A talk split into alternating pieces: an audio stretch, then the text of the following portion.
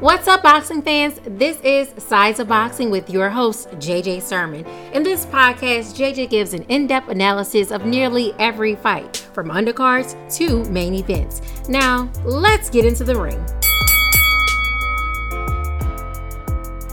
Welcome, welcome, welcome to Sides of Boxing. I am your host, JJ Sermon, and I want to get into a segment called When Will This Fight Happen? So, I'm going to talk about some important fights that we as fans want, and I'm going to kind of try to see whether or not these fights will happen. So, the first fight that I want to talk about is the Errol Spence fight versus Terrence Crawford.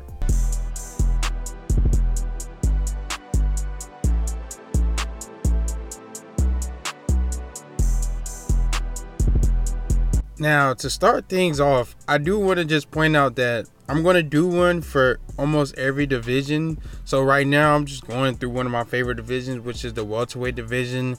And I may just go back down to the bottom and work my way back up, but I just wanted to definitely uh, do this division because this is one of my favorite fights that I really want to see, which is the Errol Spence versus Terrence Crawford fight.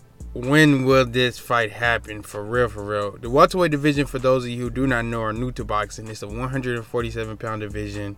Errol Spence has two belts. He has a WBC and the IBF belt, and Terrence Crawford has a WBO belt. They are both undefeated in their campaign. They're both highly ranked, pound for pound. Both of them are in the top 10. So they should be fighting each other since they're both in their prime. I don't understand why this fight doesn't happen it's kind of crazy to me, man, because I mean, Terrence Crawford came from being undisputed at 140, went up to 147. He ended up being with top rank at Bob Arum, which is considered the other side of the street. Uh, Errol Spence is with the PBC. Man, it's it's with a lot of other good welterweights like Shawn Porter, Danny Garcia, Manny Pacquiao. The list keep going on and on, but the it's it's just kind of crazy, man, to to know that like we've been looking for this fight for like two years, if not longer, and this fight has still not uh manifested into an actual date and contract signed. I feel like when this fight does happen, I hope it's not like a Floyd Mayweather and Manny Pacquiao where they both passed their prom, they both already got a lot of wins, and maybe like they're older in their careers and they just want to get out the way to get one last big check. I really hope it's not like that. I hope that they fight and make it like a a, a rematch clause in which they got to fight again, depending on how I go, and they kind of sell this fight for the best that they can because I feel like this fight is worth it. I feel like so many people are looking forward to it. We get tired of all the trainers talking about, or uh, pretty much choosing like this side is this person's reason why is this person's reason why we can't get the fight. And I'm like, man, let's get this fight going because it's like all these uh, saying this person on side of the street or all this picking sides, like blaming each other. It's just kind of getting to the point where I'm just tired of these Twitter wars. I'm ready to get straight to it. Let's get these contract signs. Let's get this fight going, man, because we don't have forever. You seeing now with the coronavirus, man, you can't predict how things go, man. Life happens, things change, and we don't want them to get to the point where they can't make weight no more, or they out of shape, or things happen like the Errol Spence car accident, man, where we gotta postpone this for another year.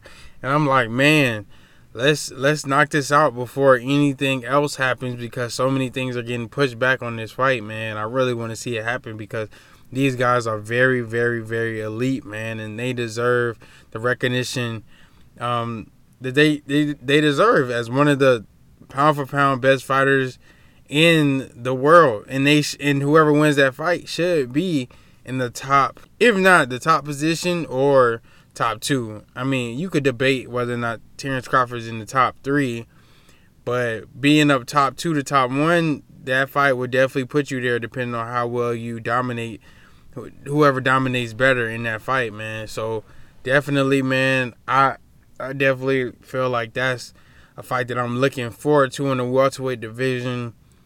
Uh, just pointed out as well their records. I wanted to make sure so people know how important and how big how important and how big this fight is. So Errol Spence record is 26 wins, 21 knockouts. His most recent win was against Shawn Porter September 28th of 2019, and he won the WBC welterweight title, and he was holding the IBF welterweight title. So that was unification fight. He won. He got a late knockdown, and it pretty much secured him the win. So he has a really good resume. Um, he also beat Mikey Garcia. He also beat um, Lamont Peterson, Kell Brook to win the IBF, and he fought him in uh, Sheffield, England. So he went in his territory and beat him. He has really good wins, man. He beat Chris Algieri, uh, Phil Lo Greco. I mean, uh, it's, it's a pretty it's a pretty good um, resume that he has built. And for Terrence Crawford, just to give you a background of who he has fought in his record, his record is 36 wins, 27 wins by KO.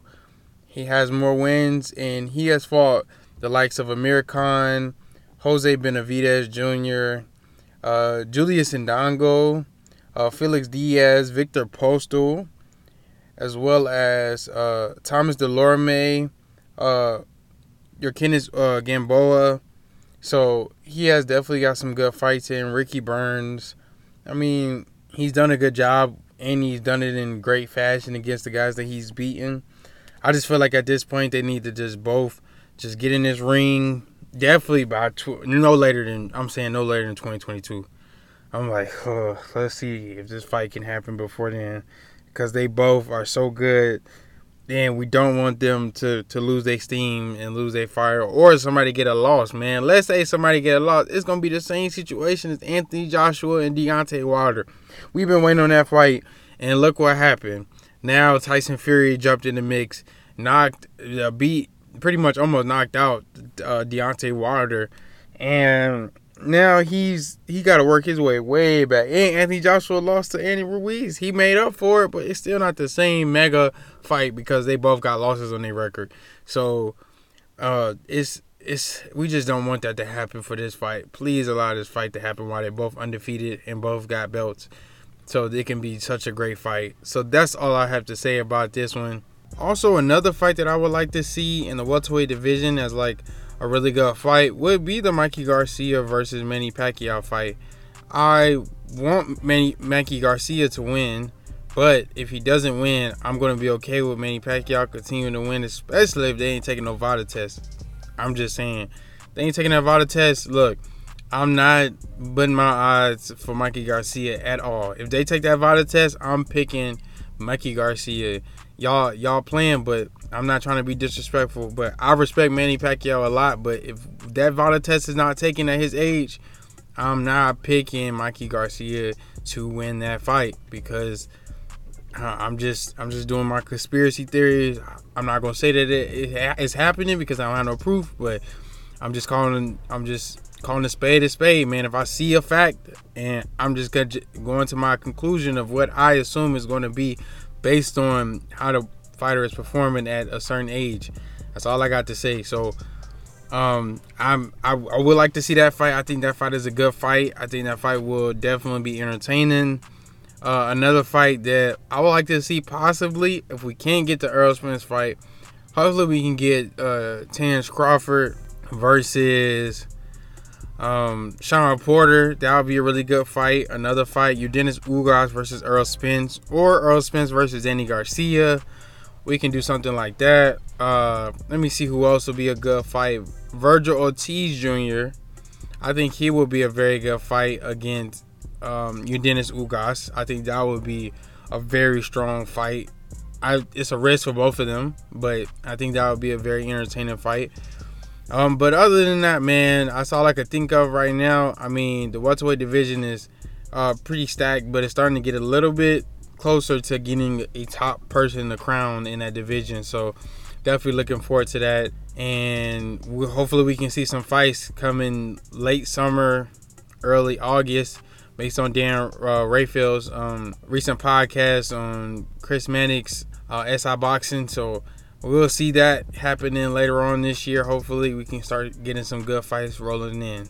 Also, what will be pretty interesting is if the 140 pound guys, if they move up, so like let's say Regis Prograis, after uh, he fights Maurice Hooker, like was the winner of those two one of them move up to 147 because they they both kind of like leaning towards it, and that would be a good fight for any, either Errol Spence, Danny Garcia, Shawn Porter, for any of those guys. Man, those would be good fights, as well as uh, Jose Ramirez or Josh Taylor. Like any of them decide to move up to 147, they got to get finished with a undisputed fight, but they got to take care of their mandatories first. So we'll see how those go because it's not guaranteed in boxing, but definitely would like those guys if they move up to 147. They're all good fights for either of these top welterweights in the division. Those guys are very good. They have the height, they have the skills, and it will lead to some very entertaining fights.